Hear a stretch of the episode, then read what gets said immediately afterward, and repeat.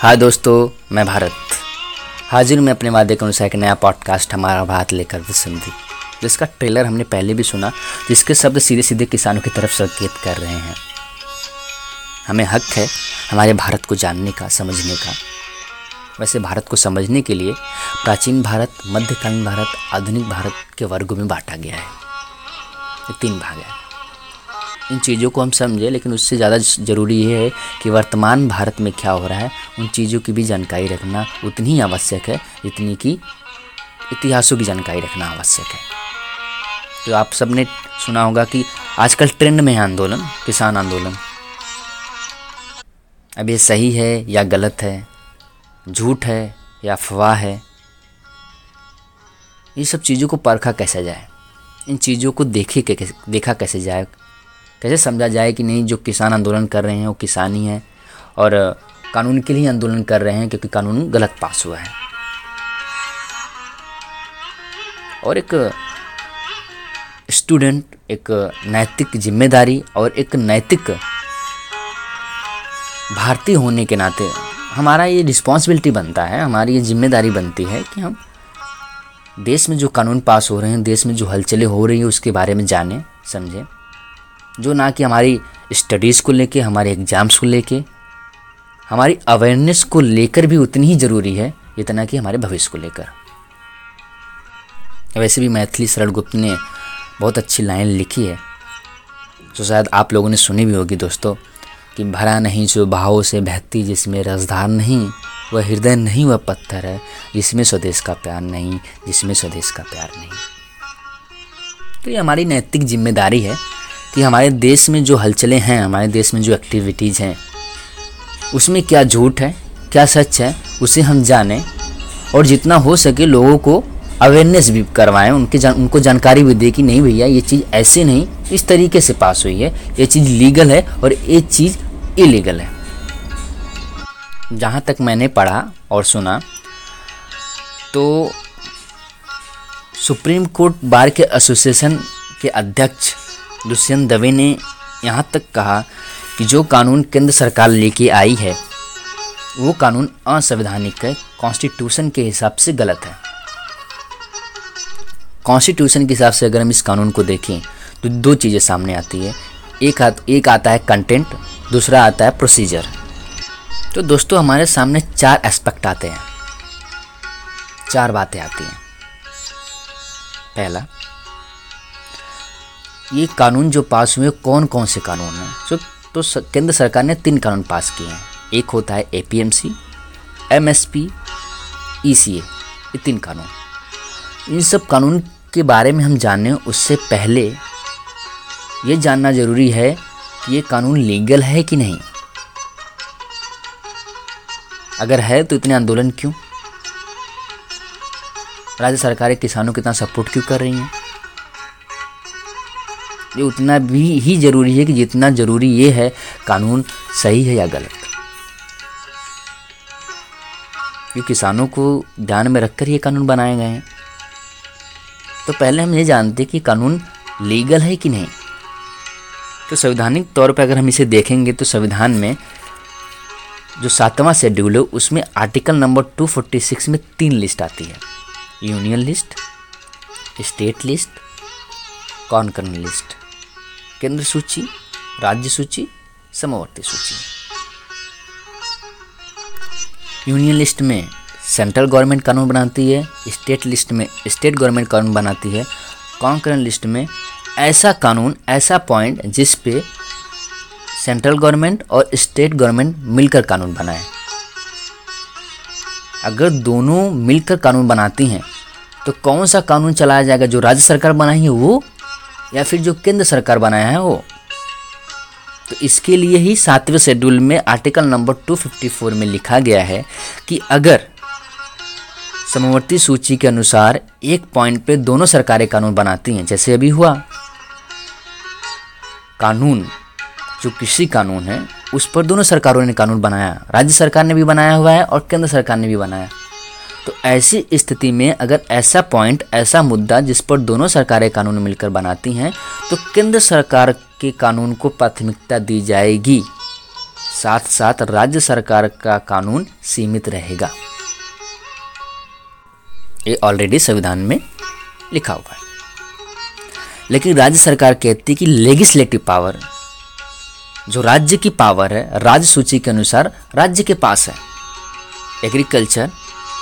Agriculture का व्यापार और वाणिज्य, उसका उत्पादन और सेवाएं और उसका वितरण, ये तीनों राज्य के अंतर्गत आते हैं।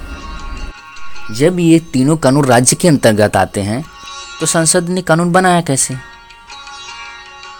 तो संविधान के अनुरूप से अगर देखा जाए तो 1954 में आज़ादी के बाद पंडित जवाहरलाल नेहरू जी ने संविधान में कुछ संशोधन करवाया।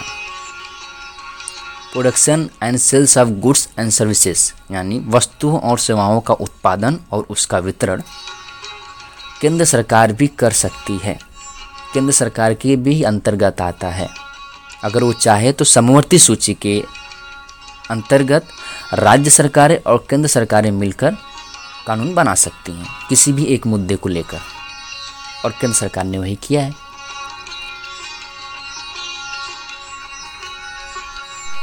और दोस्तों, जब भी संविधान में संशोधन किया जाता है, दो सेंटेंस ऐसे होते हैं जो कानून बनाने के पहले जोड़े जाते हैं संविधान में। पहला, नो वेट स्टैंडिंग एनीथिंग, मतलब कहीं कुछ भी लिखा हो सब भाड़ में जाए, जो चीज़ें केंद्र सरकार ने बना दी वो प्राथमिक है। दूसरा, सब्जेक्ट टू दैट प्रोविजन, इसका सिंपल सा मतलब है कि जो कानून केंद्र सरकार ने बना दिए हैं उसको प्राथमिकता देते हुए, आगे रखते हुए, जहां तक पॉसिबल हो राज्य सरकार के कानून को सीमित रखा जाए। तो दोस्तों, ये तो हुई संविधान में संशोधन की बात कि समवर्ती सूची में किस तरीके से एग्रीकल्चर को लेकर संशोधन किया गया, उसके अकॉर्डिंग केंद्र सरकार ने कानून बनाया है। अब इस सूची को अगर स्टेट लिस्ट में देखा जाए, राज्य सूची में देखा जाए, तो राज्य सूची का जो एंट्री लिस्ट नंबर 26 एंड 27 है, उसमें साफ साफ लिखा गया है कि subject to that provision, subject to that concurrent list, मतलब कि समवर्ती सूची के अंतर्गत जो एक मुद्दे पर राज्य और केंद्र सरकार दोनों कानून बना सकती है, उसको ध्यान में रखते हुए राज्य सरकार को उसके साथ चलना होगा। ये राज्य सूची में भी लिखा हुआ है जो एंट्री नंबर 26 एंड 27 की लिस्ट में मौजूद है। ये तो होगी संविधान की बात है कि एक मुद्दे पर दोनों सरकार कैसे कानून बना सकती हैं। तो ये तो होगी लीगल बात कि लीगल तरीके से कानून बनाया दोनों सरकारों ने, राज्य सरकार ने भी बनाया, केंद्र सरकार ने भी बनाया, लेकिन समवर्ती सूची में के अनुसार केंद्र सरकार का जो कानून है उसको प्राथमिकता दी जाएगी, उसको आगे रखते हुए राज्य सरकार उसके साथ साथ चलेगी जहां तक पॉसिबल होगा। तो सुप्रीम कोर्ट बार के एसोसिएशन अध्यक्ष दुष्यंत देव ने जो कहा कि ये कानून गलत है, असंवैधानिक है, तो कंटेंट वाइज ये कानून तो सही निकला, क्योंकि तो जो कंटेंट है वो संविधान में इस तरह से मेंशन है। तो अगर हम संविधान के कंटेंट को ध्यान में रखते हुए इस कानून को देखें तो वो कानून इलीगल तो नहीं है, लीगल ही दिख रहा है। तो सरकार इस पर तो अपना टाइम खराब करेगी नहीं। और जहां तक दुष्यंत दवे जी ने कहा कि ये कानून गलत तरीके से पास हुआ है, तो अगर वो भी इस चीज़ को जानते ही होंगे, तो अगर उस चीज़ को समझा जाए, इस चीज़ को अगर देखा जाए गौर से, इस पे गौर किया जाए, तो एक बात तो सामने आती लिसनर्स कि जब भी कोई नया एक्ट या फिर नया केस किसी भी कोर्ट में जाता हो, कोई भी मैटर हो, तो कोर्ट उसे पहले से ही संवैधानिक मानती है, क्योंकि कोर्ट ने कई बार कहा है कि जब भी कोई नया केस या कोई नया एक्ट कोर्ट में आएगा, हम उसे प्री अजम्पशन पहले से ही मान कर चलेंगे, कि हम पहले से ही मान लेंगे कि जो एक्ट या फिर जो नया केस है वो संवैधानिक रूप से सही है, जो विरोध कर रहा है वो गलत साबित कर दे और एक्ट रद्द हो जाएगा। तो संवैधानिक रूप से तो पहले से ही सही है कंटेंट वाइज। तो पहला मुद्दा तो साफ दिख रहा है कि कंटेंट वाइज ये लीगल कानून है, इसमें कोई अफवाह नहीं है। अब दूसरा प्रोसीजर देखा जाए कि ये कानून प्रोसीजर वाइज कैसा है, प्रक्रिया वाइज सही है या नहीं। तो दोस्तों 20 सितंबर 2020 का दिन बहुत इम्पॉर्टेंट है संसद में। क्यों इम्पॉर्टेंट है बताता हूँ, क्योंकि इस दिन सरकार ने खूब शरारत की, सरकार भी कम नहीं है, एनडीए की सरकार ने खूब शरारत की और बहुत तरीक़ों से गलतियाँ की। ये जो तीनों कानून मिलाकर उन्होंने एक कानून लाया है, एक्चुअली अगर इसे देखा जाए तो एक कानून कम रिफॉर्म ज़्यादा लग रहा है। गवर्नमेंट समझ चुकी है कि बहुत बड़ा सुधार करना पड़ेगा किसी के क्षेत्र में, तभी प्रोडक्शन और बढ़ेगा। और जब भी कोई बदलाव किया जाएगा किसानी के क्षेत्र में किसी कानून में, तब थोड़ा बहुत उठा पटक होगी। और ये सरकार दूसरी बार बनी है, लगातार पिछली बार तो पूर्ण बहुमत था और इस बार उससे भी ज़्यादा है। तो सरकार का जो कॉन्फिडेंस है वो टॉप लेवल पर है, एकदम ऊंचाई के स्तर पर है भैया। और दोस्तों देखो, जब सरकार बनती है ना तो पहले जो 6 महीने होते हैं सरकार के वो हनीमून के होते हैं।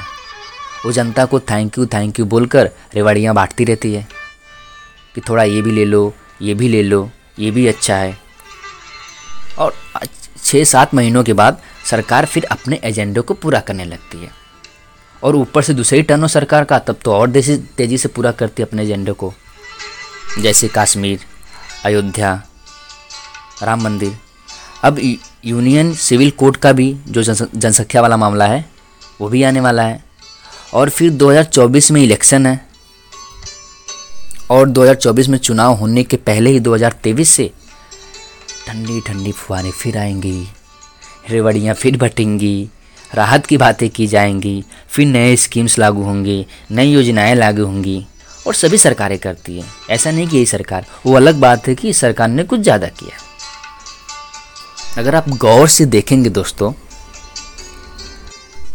तो 2014 के चुनाव के पहले ही मनमोहन सरकार को अच्छी तरह समझ में आ गया था कि चीज़ें उतनी आसान नहीं हैं जितनी आसान दिख रही हैं।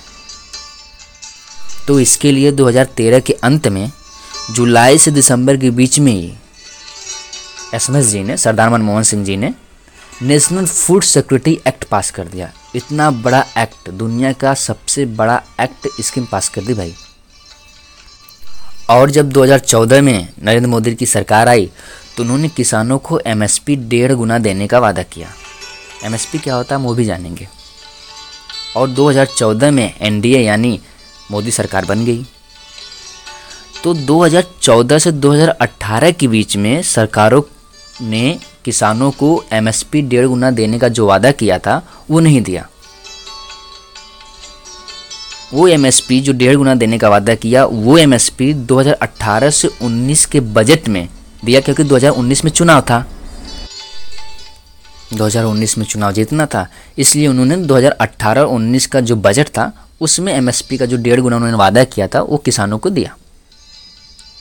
वो भी कैसे पूरा किया, उसमें भी पेच है, उसमें भी एक झोल है। और हर सरकार 6 महीने के बाद अपने एजेंडा को कंप्लीट करती है, क्योंकि उनका नियम और कानून ही वही होता है, उनका तरीका ही वही होता है।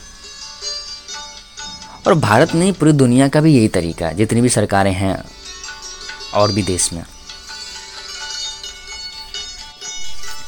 और इस सरकार को ये पता था कि एग्रीकल्चर को रिफॉर्म करना पड़ेगा, और इतना बड़ा मुद्दा है कि झगड़ा हो के रहेगा, आंदोलन हो के रहेगा।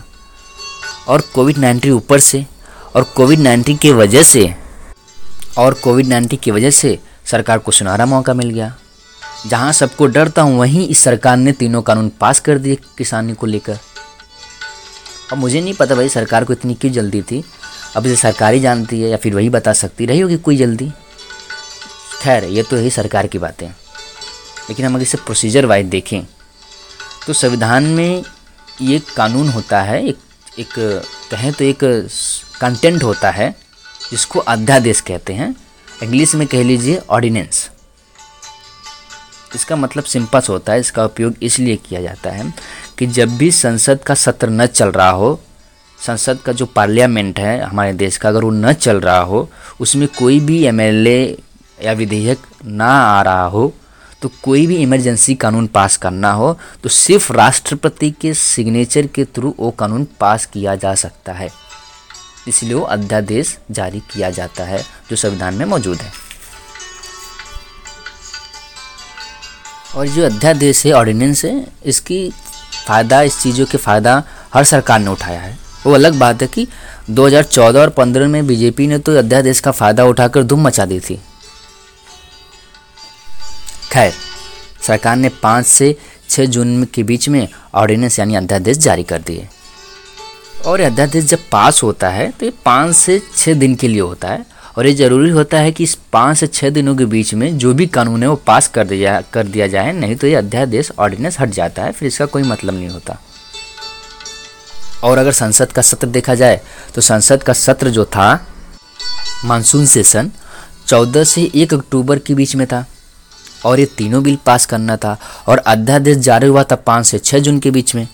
तो फिर अगर ये तीनों कानून पास नहीं होते तो अध्यादेश ख़त्म हो जाते हैं। तो इसका फ़ायदा गवर्नमेंट सरकार ने, हमारी एनडीए की सरकार ने उठाया, और इस प्रकार ये लोकसभा में इजली तरीके से, बहुत सिंपल तरीके से पास हो गया। और राज्यसभा में ये बिल 20 सितंबर को पहुंचा, और लोकसभा से पास होने के बाद, इसलिए 20 सितंबर 2020 बहुत इम्पॉर्टेंट डे है संसद में। मज़े की बात यह है कि उस दिन संडे था, फिर भी संसद ने काम किया, बहुत काम किया और लंबा काम किया। उस समय 142 की स्ट्रेंथ थी सरकार के अंदर, जो संसद है, और 122 मत, 122 वोट चाहिए थे इस सरकार को बिल पास करने के लिए। जहाँ ये बिल पास होने के लिए 122 वोट चाहिए थे, वहीं एनडीए यानी बीजेपी के ऑलरेडी 112 मेंबर पार्लियामेंट में उपलब्ध थे, ऑलरेडी प्रेजेंट थे। बाकी वोटों का विचार विमर्श करके वो बिल पास करवा लेती, और ये बात विपक्ष की और सरकारें जानती थी। फिर विपक्ष की टीम ने कहा कि ये बिल पास हो इससे पहले ये बिल सिलेक्शन कमेटी को सौंपा जाए, वो इसके पॉजिटिव और नेगेटिव दोनों तथ्यों पर विचार करें कि क्या सही है और क्या गलत है। उसके बाद इस पर विचार किया जाएगा कि ये बिल पास होगा कि नहीं। और सिलेक्शन कमेटी में ये बिल ना जाकर वॉइस वोट के जरिए ये बिल पास हुआ। और संविधान में 122 जो आर्टिकल है वो कहता है कि संसद के भीतर जो भी प्रक्रिया हुई है उसे सुप्रीम कोर्ट या हाई कोर्ट में नहीं ले जाया जा सकता, क्योंकि ये संसद की प्रक्रिया है। अगर विपक्ष ये भी कहे कि नहीं ये ज़बरदस्ती तरीके से पास किया गया, तो भी ये संसद और अन्य कोर्ट में, हाई कोर्ट या सुप्रीम कोर्ट में, ये केस दर्ज करके नहीं कह सकती कि ये कोर्ट ज़बरदस्ती पास हुआ है, क्योंकि ये संविधान हमारा कहता है कि संसद के अंदर जो भी प्रक्रिया हुई बिल पास कराने को लेकर, वो सुप्रीम कोर्ट या हाई कोर्ट में उसकी कोई याचिका या कोई सुनवाई नहीं होगी। मान लो अगर ये बिल पास नहीं भी होता तो भी संविधान के अकॉर्डिंग एक जॉइंट सिटी का प्रावधान है कि लोकसभा और राज्यसभा के मेंबर एक साथ बैठते और वो वॉइस वोटिंग डालते, और ये रूल, ये बिल पास हो जाता। और अकेले एनडीए सरकार के पास 543 विधेयक हैं, तो ऑलरेडी उन्हें बिल पास करने में और आसानी हो जाती, और संवैधानिक रूप से ये बिल पास भी हो जाता। और ये भी कह सकते कि सरकार ने कोरोना का मौका देखकर ज़बरदस्ती ये बिल पास करवाया। सरकार ने यह कहा था कि आपदा को अवसर में बदलना है, और उन्होंने बदला, आपदा को अवसर में उन्होंने बहुत अच्छे तरीके से बदला।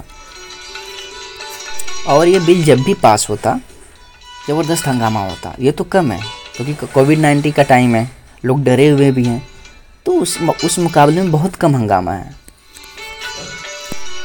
सरकार ने तो जबरन बिल पास करवा लिया, लेकिन संवैधानिक रूप से अगर देखा जाए, अध्यादेश का उपयोग करके जिस तरीके से प्रोसीजर वाइज ये बिल पास हुआ, इसमें पूरी लीगलिटी है, पूरी प्रक्रिया सही है। तो अगर नहीं पास होता तो जॉइंट सिटिंग के जरिए भी ये पास करवा लेते, तो प्रोसीजर वाइज भी ये रूल गलत नहीं है। और सारा यही निकल के आता है सफलतापूर्वक ये बिल पास कराने का। जहाँ तक मेरी समझ जाती है कि सुप्रीम कोर्ट अपना आधा घंटा भी इस केस के ऊपर ख़राब नहीं करना चाहेगा, क्योंकि ये एक्ट कॉन्स्टिट्यूशनल के हिसाब से, संवैधानिक रूप से और प्रोसीजर वाइज दोनों तरीक़ों से ये लीगल है। तो दोस्तों, हमारा भारत और किसान आंदोलन में आज बस इतना ही। आगे की एपिसोड में हम जानेंगे जो तीनों कानून भारत सरकार ने किसानों के पक्ष में लाया है, तीनों के बारे में डिटेल्स पूरी तरह से एक एक करके जानेंगे। लेकिन आज के लिए बस इतना ही। जय हिंद, जय भारत, थैंक यू।